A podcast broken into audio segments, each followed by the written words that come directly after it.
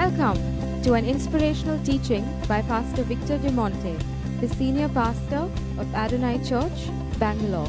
We hope you enjoy this teaching. I'd like you to turn to Matthew chapter 28 and verse 17, and you'll see the reason why this initiative is important. Now, this is what happened when Jesus rose or was resurrected. He appeared to his disciples, and their first response was to worship him.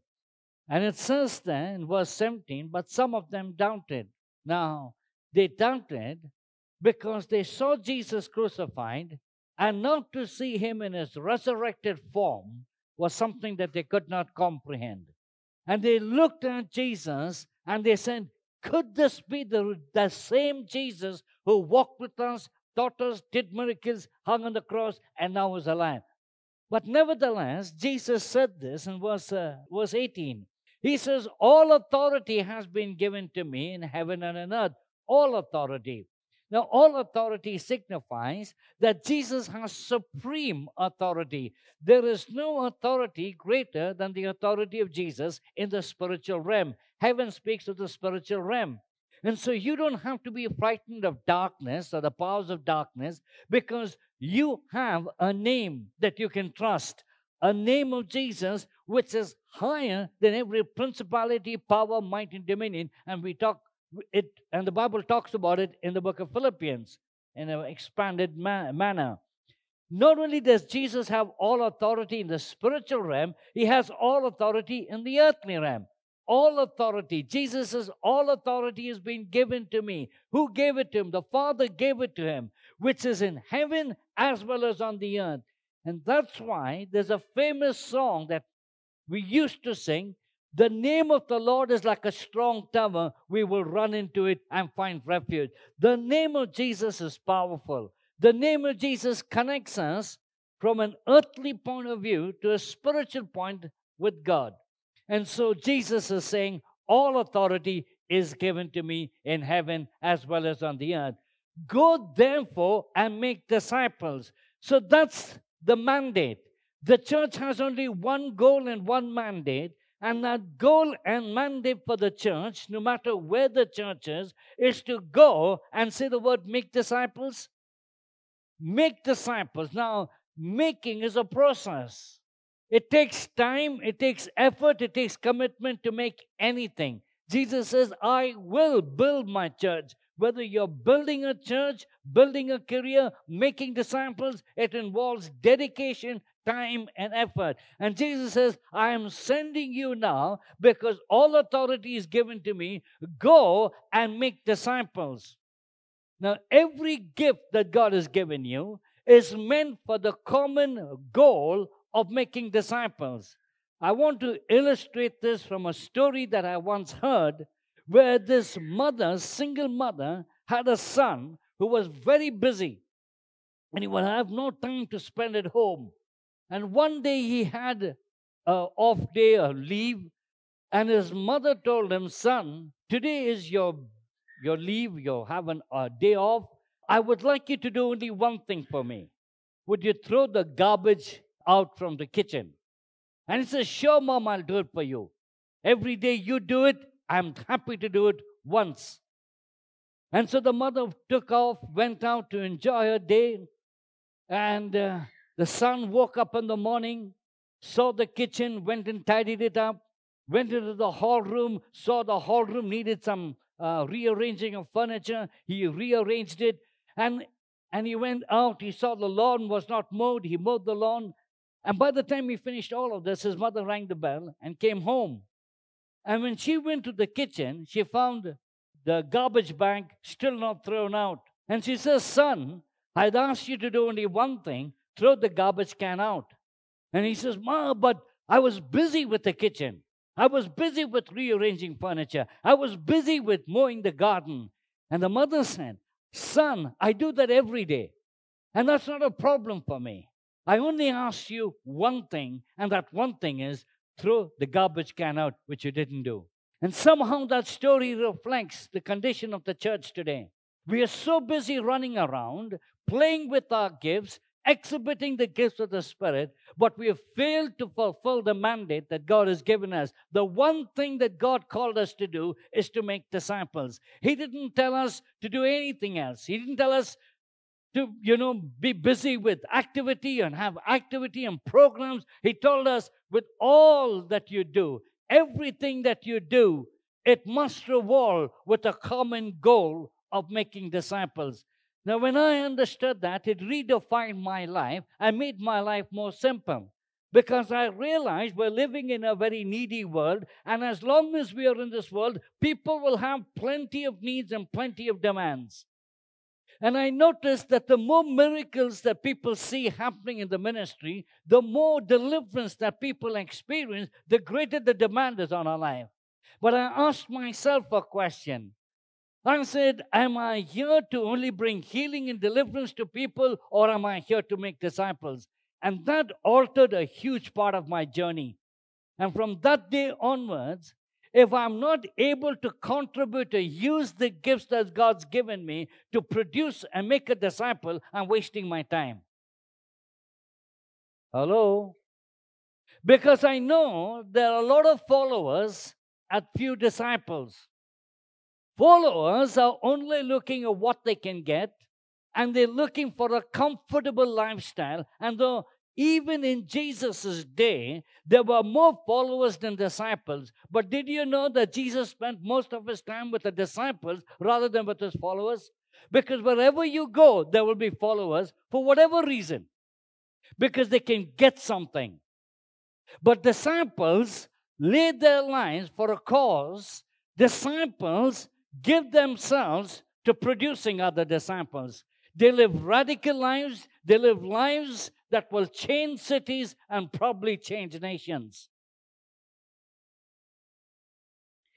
When Jesus said, Go into all the world and make disciples, he was defining the mission of the church. And then he said, Go and baptize those who believe. You baptize them in the name of the Father, the Son, and the Holy Spirit. The first sign when you're born again of your genuine experience with God is followed by an act of obedience, water baptism. It's just a sign that God has touched your life. Your, it's a sign of your obedience to Christ. Water baptism is also a sign of your belonging to Christ. That's why he says, Make disciples, baptizing them in the name of the Father, the Son, and the Holy Spirit. In a time of water being water baptized, the Father, the Son, and the Holy Spirit endorses your decision. And then he goes on to say, teaching them to observe or to obey all things. Now, the word teach is about instructing. Obedience and observing means following the lifestyle. What did Jesus tell them to teach? Teach them everything that Jesus taught you. And that's the simple instruction. Jesus trained his disciples and he says, Now you go train them. We have a very good name, train the trainers. Sounds very dignified. Even Jesus did it before. He introduced it actually. If you want to call it that, train the trainers and make it look nice. But he understood that in a world of chaos, in a world of confusion, in a world where there's a breakdown of morals, the answer for world's this world's problems laid in 11 men who were willing to be disciples. That's the answer. Those 11 men took the mandate and has brought the gospel to every one of us and to the corners of the world. Took those 11 men. If there's going to be a hope for the future, it's going to take men and women to rise up to this call, take a hold of the mandate, leave behind a generation that has learned to observe what God has taught you and taught me. Jesus says, Lo, I am with you always. Whenever there's a discipleship, mm, a relationship happening, Jesus says, I am there with you. I am there to transfer that ability and bring transformation in individuals' lives. Now, discipleship helps us to embrace a kingdom lifestyle. It alters our lifestyle. It changes the way we think for, a, for the better. And wherever you are held in darkness, Discipleship bring discipleship brings you out from that place of darkness and brings you into a place of freedom. Now, most Christians like to be part of the crowd because it's convenient. God didn't tell pastors, evangelists, and people go and make others decide or make a decision to follow Christ. It says make disciples. Soon as a person says a sinner's prayer, we're saying, wow, our job is finished. No. The minute they say a prayer and accept Christ, that's where our job begins. It doesn't end. Salvation is the work of the Spirit. Our work is the work of discipling. Jesus says, I will see people who are born again and transformed. You make them disciples.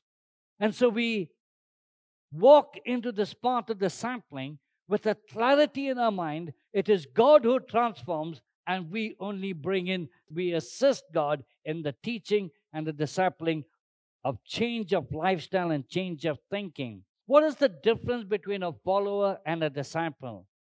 Followers are ones who follow and worship God for what He does. You're so caught up with the miracles, the breakthroughs, the blessing that God gives. While as disciples worship God for who He is. Irrespective of their circumstances, what happens around them, they have a revelation of who Christ is and they are worshippers for His character. The second difference is disciples acknowledge Jesus as the Lord of their lives. Followers accept Jesus as the Savior of their life. What's the difference? Savior is what God does, Lordship is who Jesus is. I'll explain that. Okay, let me explain that right away. You know, the word Savior is only mentioned 36 times in the Bible. The word Savior means He saves us from our sin, our poverty, our sickness, and whatever it is. He's our Savior. That's what Jesus does. Lordship is about his authority or position that we give him in our lives. And Jesus wants us to make him Lord, not just being Savior, but also being Lord over our life. Disciples have embraced the Lordship of Jesus. For them, the highest priority is the will of God. Is my life pleasing to God? Am I walking in the way that God has called me to walk? That's the heart of a disciple. For a disciple, the third thing, Jesus is their inspiration and their role model. You imitate the life of Jesus. You want to demonstrate the life of Jesus in your speak, in your speech, in your actions, in your attitudes. You're living out the life that God has given to you and me. That's why the Bible talks about the Lordship of Jesus 7,800 times in the Bible Lord, Lord, Lord, Lord. It's one thing to know Jesus as Savior, it's another thing to know Jesus as Lord. The first mention of the disciples are given in Matthew chapter 10, verse 2 to 4, were the original disciples that Jesus called. They were ordinary fishermen, they were tax collectors, ordinary. But God, through His Son Jesus, transformed their lives as they committed their lives to being a disciple of Jesus.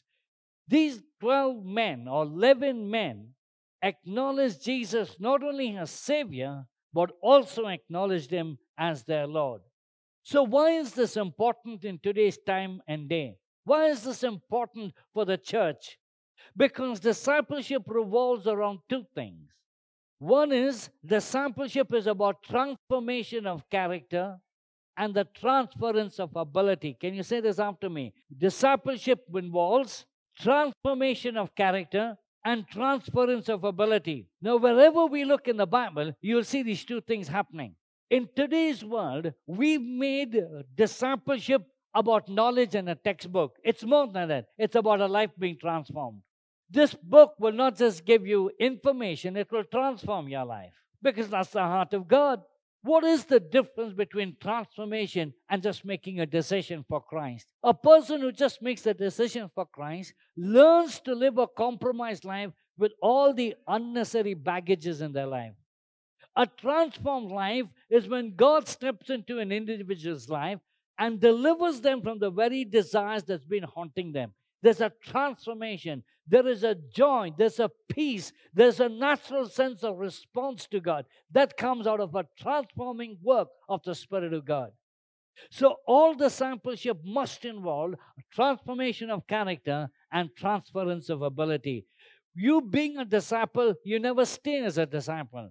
Discipleship positions you for a mission, for an assignment that God has for every one of us. And that's why those disciples never stayed as disciples. Jesus designated the same disciples as apostles. Why apostles? Apostle means sent out with an assignment. That's the meaning of the word apostle, the sent one. And every Christian must have an apostolic call on their life, sent for a purpose and a mission. The school is, is, is an apostolic mission sent to reach out and to educate and to transform the community. It's a sense of mission. Your life can have a sense of mission. That's what discipleship is all about. The second reason why discipleship is important, it prepares the next generation.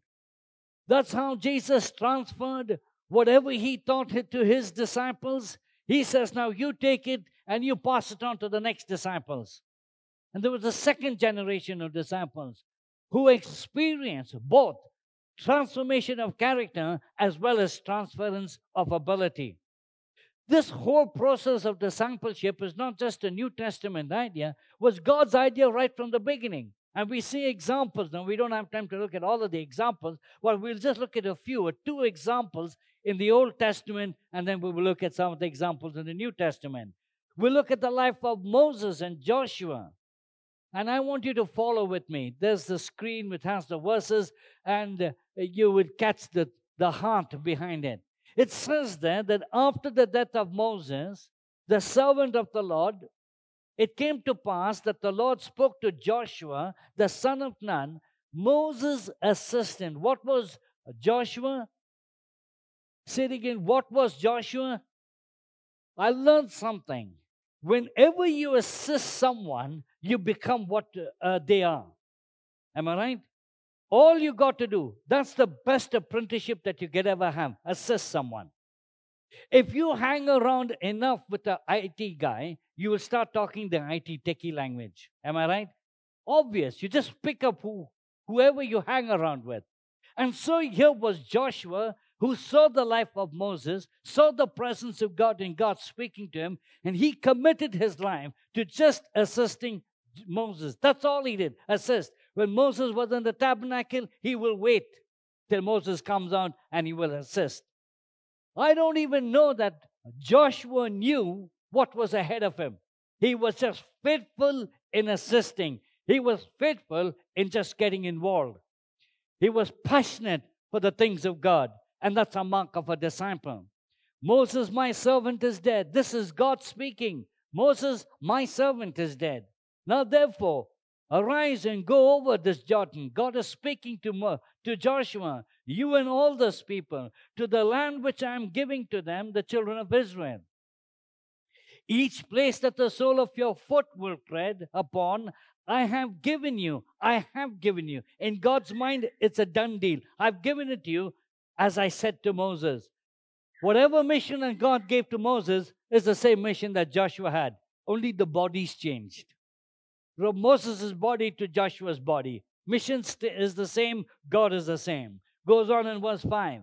No man shall be able to stand before you all the days of your life. God is assuring Joshua, go ahead, I'm with you. As I was with Moses, I will also be with you. Transference of ability. Now, there is a moment in an individual's life when you've been faithful in your walk with God, there's a transference that will happen. Suddenly, the ability that was on the person you looked up to and received instruction will be transferred onto you. It's a transference that happened on Joshua's life. And he says, I will not leave you nor forsake you. Be strong and of good courage, for to this people you shall divide as an inheritance the land which I swore to their fathers to give them. Only be strong and very courageous, that you may observe to do all according to the law which Moses, my servant, commanded you. Same thing in Matthew chapter 28. Jesus says, Go make disciples, teaching them to observe and to obey all that I commanded you. Can you see the principle is the same? The instruction is the same. The heart of God is the same. It's only one generation to another changes. But the mandate is still the same. God's design of changing this world is the same. And so God is telling Moses, All I am saying, look at the language God says, Joshua, you observe all that Moses taught you. Who taught Moses? God taught Moses. But God didn't say, I'm teaching you. He said, You know why? There's something that's passed on in teaching that stays with you.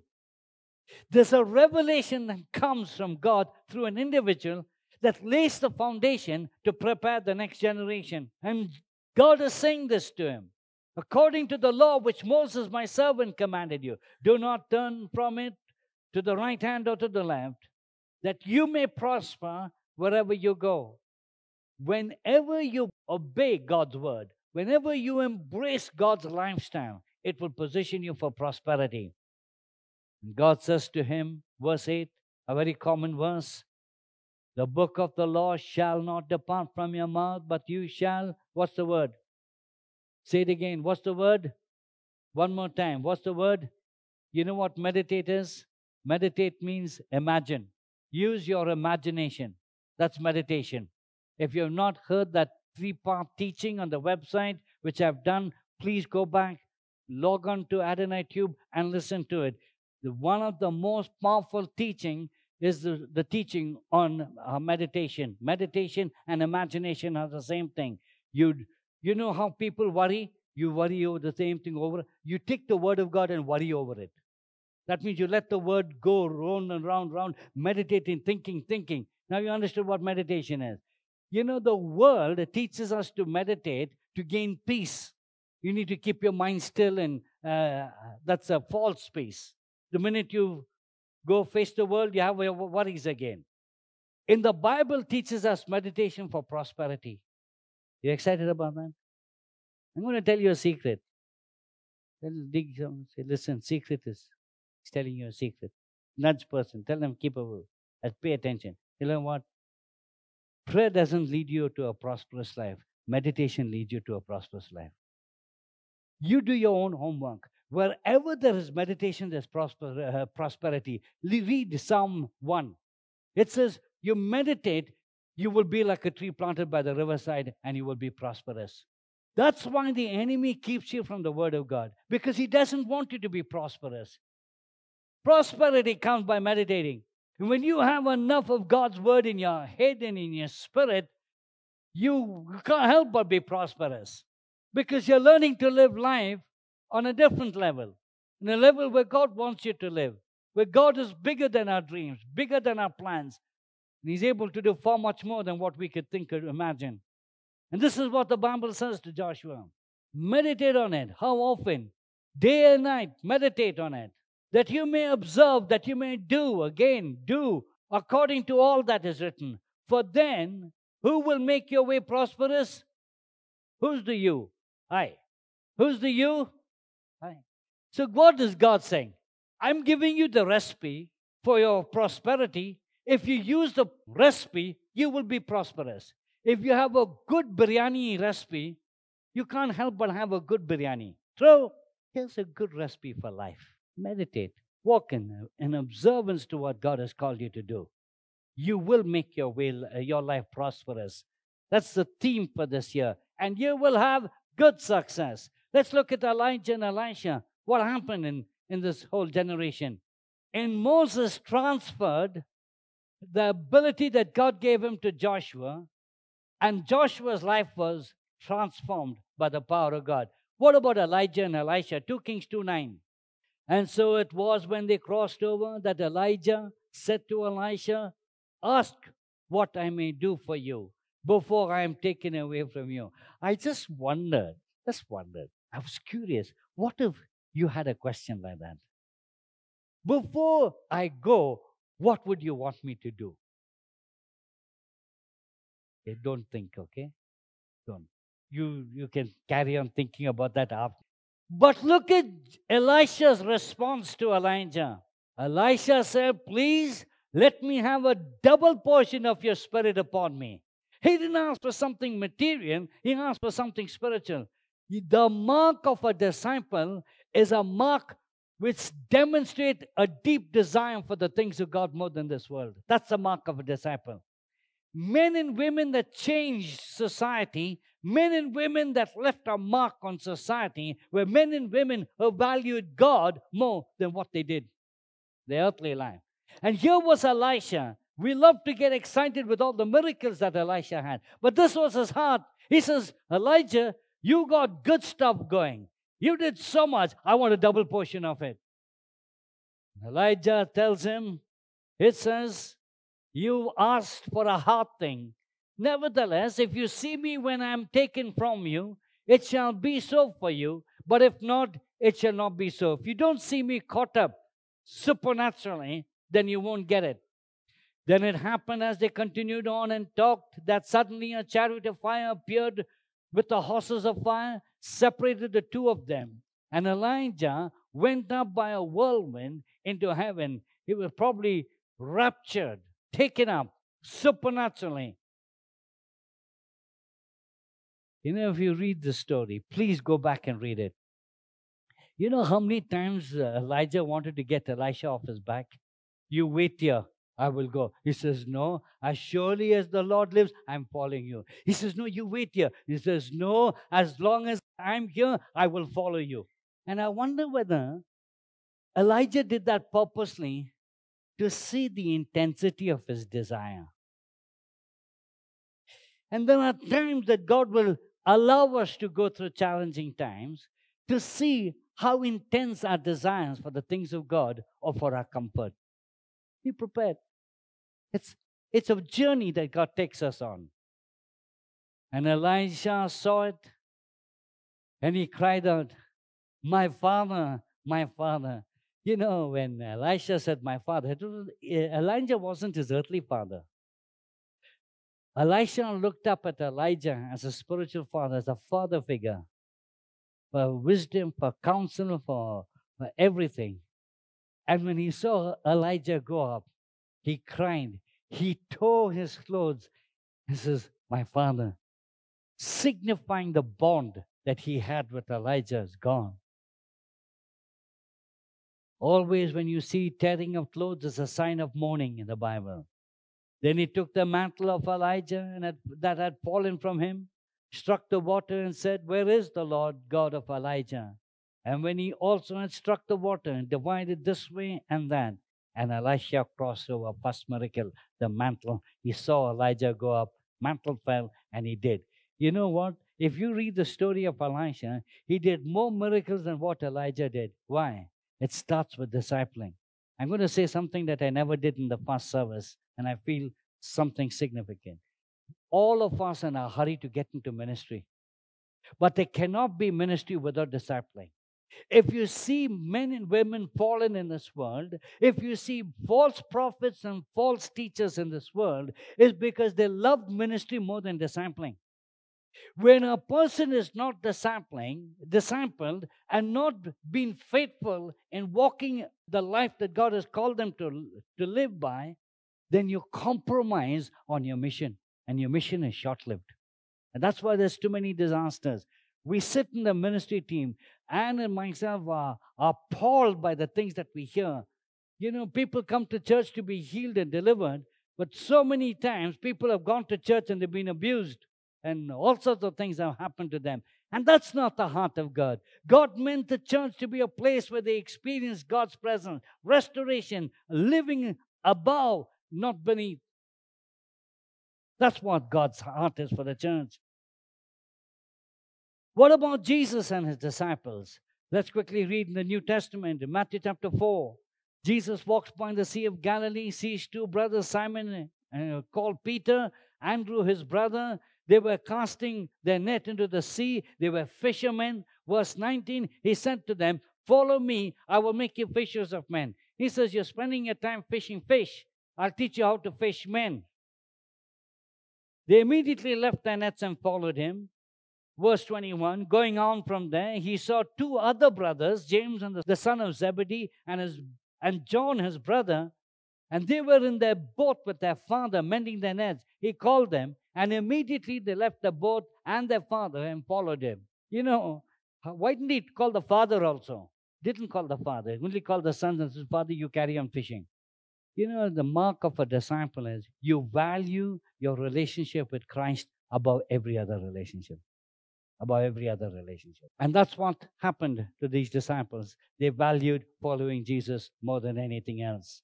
In Mark 8 34, when he called the people to himself with his disciples also, this is what Jesus said Whoever desires to come after me, let him deny himself, take up his cross, and follow me. Denying yourself doesn't have to do with material things, those are the easy things to deny yourself. You're denying yourself of your will. Do you know that your will represents your life? Your life is wrapped up in your will. Where you want to go, who you want to marry, how you want to live life, it's all wrapped up in your will. And Jesus is saying, if you want to be a disciple, are you willing to lay down your will? Are you willing to exchange your will for my will? If you're not, then that's not discipleship. You become a follower. Everyone that Jesus came across and were discipled were transformed lives. We look at this simple story in Luke chapter 19. Now, I could narrate the story, but those of you who've never read it, never caught the truths in it, I'm just reading it fast. It talks about a man called Zacchaeus. You heard of Zacchaeus? We sing it in Sunday school. Little man climbed up a sycamore tree. But here's what it says Jesus entered and passed through Jericho. And now, behold, there was a man named Zacchaeus who was a tax collector. What was his profession? Tax collector. You, God can touch people in different walks of life. And he was rich, collecting people's tax. And he sought to see Jesus, but he could not because of the crowd. He was short in stature. So he ran ahead, climbed up the sycamore tree to see him, for he was going to pass that way. When Jesus came to the place, he looked up and saw him and said to him, Zacchaeus, make haste, come down, for today I must stay in your house. Our salvation is not our choice, it's God's choice. The Bible says in the book of John, Gospel of John, you didn't choose me, I chose you. We only cooperated to God's choice. And here is Jesus entering into Zacchaeus' house and saying, I will come and stay in your house. So he immediately came down and he received Jesus joyfully. Zacchaeus stood and said to the Lord, Lord, look, I give half of my goods to the poor. Now, Jesus didn't tell him anything about giving his goods to the poor. He did it out of a transformed heart. And his conviction was strong that he said, If I've taken anything from anyone by false accusation, accusing them falsely, I will restore fourfold a heart of a transformed man. And Jesus said to him, Today salvation has come to this house because he also is a son of Abraham. You see, when God touches your heart, you automatically do the right thing. You don't say, Wow, thank God I stole in my past life. Now I got enough money for the future. No, you want to make amends. Something of God that says, I want to live right. I want to do it right. I want to live differently. And that's what Zacchaeus did a transformed life. You know, I was tempted this morning when I was looking at this. You know, two rich men. What a contrast. Zacchaeus, a rich man, willing to live right. Another rich young ruler Jesus says, he comes to Jesus and says, I've kept all the commandments. I've done all of this. I'm a good guy. And Jesus says, Yes, you are a good guy, but why didn't you give your money to the poor? You know what the Bible says? Put his head down and walk sad. You know why? He knew Jesus as Savior, but not as Lord. Zacchaeus knew Jesus as Savior and Lord. And that's why he was called the seed of Abraham. Jesus not only transforms our lives, he transfers his ability and this is what Jesus said in John 14 12. Most assuredly, I say to you, he who believes in me, the works that I do, he will do also. And greater works than these he will do because I go to my Father. God's heart is that this generation will do far much more than the previous generation. You have faith for that? You know, we can only do a limit, but I trust that generation will take the ministry further than what it is. On the day of Pentecost, Jesus transferred his ability to the church. The church started with a transformed life, but also with the transference of God's ability. Until the day in which he was taken up, Jesus, talking about Jesus' resurrection, after through the Holy Spirit had given commands to the apostles whom he had chosen, to whom he also presented himself alive after his suffering by many infallible proofs, being seen by them during 40 days, speaking of the things pertaining to the kingdom of God. Being assembled together, Jesus commanded them not to depart from Jerusalem, but wait for the promise of the Father, which he says, You've heard from me. For John truly baptized you with water, but you will be baptized with the Holy Spirit not many days from now. And when you receive the power of the Holy Spirit will come upon you, and you shall be witnesses. Jerusalem, all Judea, Samaria, to the ends of the earth. Our salvation is the work of the Holy Spirit. Our walk as a Christian is with the Holy Spirit, and we will finish at the end victoriously because of the Holy Spirit. So, if you've been struggling in your Christian life, maybe there's something that you need to experience of God's Spirit transforming your life. Yonggi Cho did this. He had a prayer mountain. How many of you heard of Yonggi Cho? Yeah. Now he's called some David Cho, if I'm right. Okay. So he had a prayer mountain. Anyone, you're sick, one, one simple solution go to the prayer mountain, fast for two days, and then come back. If you have a problem, go to the prayer mountain. And there are a lot of people hiding in the prayer mountain, praying and seeking God. And I thought, it's not a bad strategy, actually. Today's church wants the pastor to pray for them to get a breakthrough. No, you pray for your own breakthrough. And people saw miracles. You know why? Because they learned to depend on God for their transformation rather than an individual.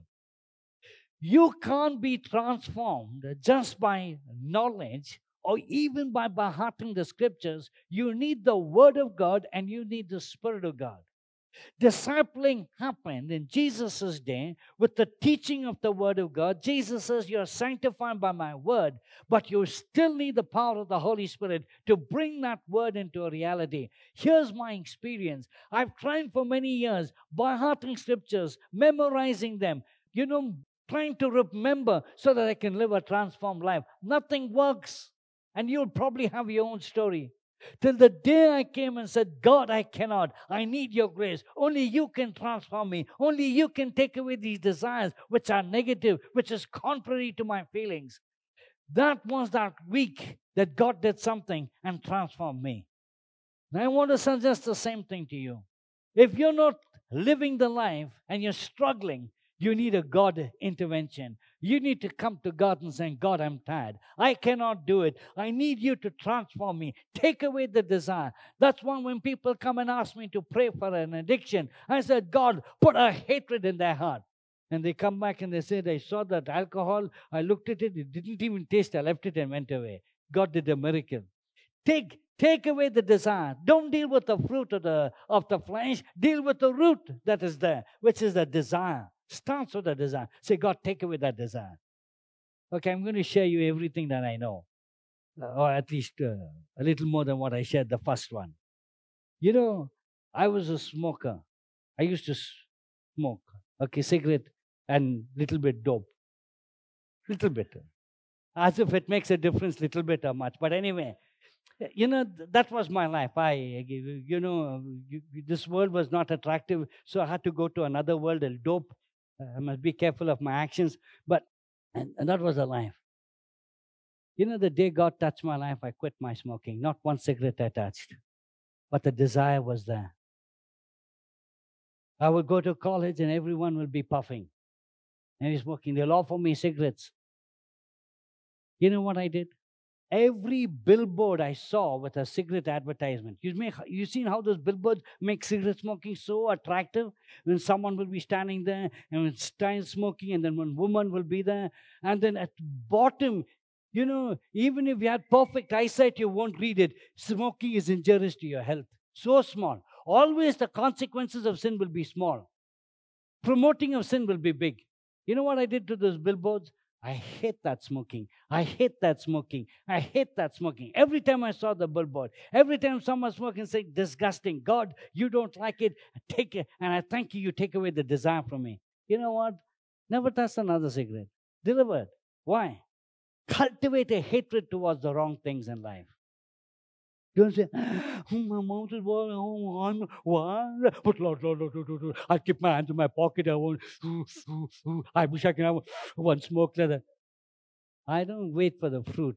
Go for the heart.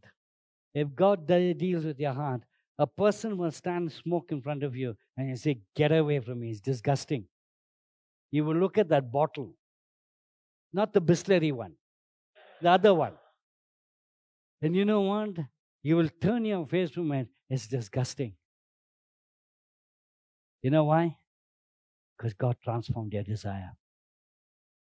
You know, when I hear testimonies at the, at the conferences, this doctor told me he was hooked on pornography. The next week, his friend was watching pornography. He says, For the first time, I looked at it and it was dead on the inside. No desire, nothing. I walked away. That's a transformed heart. That's what God wants to do in an individual's life. He transforms you. Not only He transforms you, He wants to transfer His ability to you. Look at the second generation disciples. When they were filled with the Holy Spirit, Peter stood up. He proclaimed the gospel. The Bible says in Acts 2:41, they received the word gladly. They were water baptized, a sign of obedience and belonging. And that day 3,000 souls were added to them. As a result of a transformed life, they continued, they continued steadfastly in the apostles' doctrine, fellowship, and the breaking of bread and prayer. What happened? Their priorities changed. And all of a sudden, there was a hunger in their heart for more of God. Gave themselves to studying the word, fellowshipping, being with other like minded people. As a result, then fear came upon every soul, and many signs and wonders were done through the apostles. You know, the hardest thing to change is your friends. I remember after getting saved, after six months, I went back to the old friends, and I found their conversation so empty and so meaningless, I couldn't fit in anymore. And I said, okay, I gave them a good hug, said bye to them because I knew I'm never going to see them again. I mean, if at all on the road, yeah, bye. But never a priority. How do you learn to pray? How do you learn the things of God? It's not by locking yourself up in a room, by locking yourself up with a person who's gone ahead of you. That's why mentorship, the world uses the word mentorship, but actually, the right word in the Bible is discipleship. I remember when I was in college, in, a, in Chennai, by the Bible college, I stayed with a person who was a Nigerian from Africa. Up until that time, I would attend prayer meetings, and sometimes prayer meetings are so quiet that you wonder whether someone is praying or not.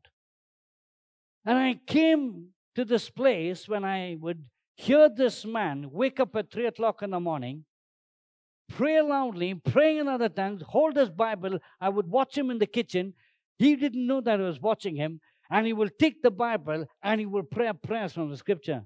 And he spend hours just praying and talking to God. And then he will go out, miracles will happen, things will happen in his life. And I said to myself, I want what he's got. I want something of that. It created a desire in my heart. You know what happened after he left that one week? I started getting up in the morning. I started taking my Bible and I started praying, and prayer became a foundation in my life. Why am I saying this? All you got to do is hanging out with the right people and you'll become that. And I said this if you hang around with a person who's a carpenter, you'll become a carpenter. If you hang around with a person who's a designer, you'll become a designer. If you hang around with a good sinner, you'll become a good sinner. Can somebody shout an amen? If you hang around with a godly person, you will become godly. You will you can't help but not be godly. That's what discipleship. God never gave us principles, He gave us people. You know why? Because through people, he, there could be transference of character, transformation of character, and transference of ability. This is God's idea, right from Old to New Testament. Nothing has changed. That's why it says in Ephesians chapter 4, verse 11, when Jesus rose from the dead, he gave them uh, the church, apostles, prophets, evangelists, pastors, teachers to prepare God's people for works of service. The church was meant to prepare people for service, works of service. And I'm thrilled to know the number of people that are actually involved in ministry, either in the ministry team, serving team, evangelism that you heard involved. Why? Because the ministries that God's given is to prepare you for your mission, a transformed life before a life of mission. And I'm saying this again. It's very easy to jump into ministry, it's very attractive. But the foundation is discipling before ministry. That's the way God works it. And He's given the church not principles, He gave them principal people foundations on which the church is built to be effective in this world. Purpose of all discipleship is to make us effective in dismantling the kingdom of darkness. Here's what Jesus did. It says, He who sins, 1 John 3 8, is of the devil. But the devil has sinned from the beginning. For this purpose, the Son of God has was manifest, that he might destroy the works of the devil. Jesus came to destroy the works of the enemy, whether it was bondage, whether it was oppression, whether it was sickness, whether people were demonized. He came to destroy the works of the enemy. What's the purpose of discipleship? He trained the disciples to do exactly what he did. And he says, Now go do it. Go into this world, transform lives, and transfer that ability so that we can be effective in dismantling the works of the enemy in the lives of individuals as well as the lives of this world. People are struggling and held in bondage with. The only two things to make an effective disciple is the Holy Spirit and His Word. If you can set the tone for 2019, make your fellowship with Jesus and the Holy Spirit a priority. Whether you feel like it or not, make it a priority. Never, never, never miss the word. You know, whether I'm on a holiday or not, my Bible reading is my Bible reading. You know why? It's the word that, that transforms people. People pray more but don't read the Bible. That's why you don't see breakthroughs. The word is what disciples you, the word is what makes you prosperous. Prayer will comfort you, the word will challenge you and make you a disciple. And may you have 2019 set in the right uh, direction and saying, God, I will spend time with your word. Your word will be my meditation. You're driving to work. Instead of abusing every Tom, Dick, and Harry that's cutting across you, you memorize on the word and they let them cut across you. But you say, Lord, thank you, Lord. When I meditate, I will be prosperous. Is that okay? Good discipline. Somewhere has to start. Oh, tell me about it. The most challenging thing for my character is on the road. I don't know where all those were, desires rise up within me. Say, this fella, this is like Shoo, like bullets targeting you. But you know what? It's not worth it. It's worth everything to live a godly life.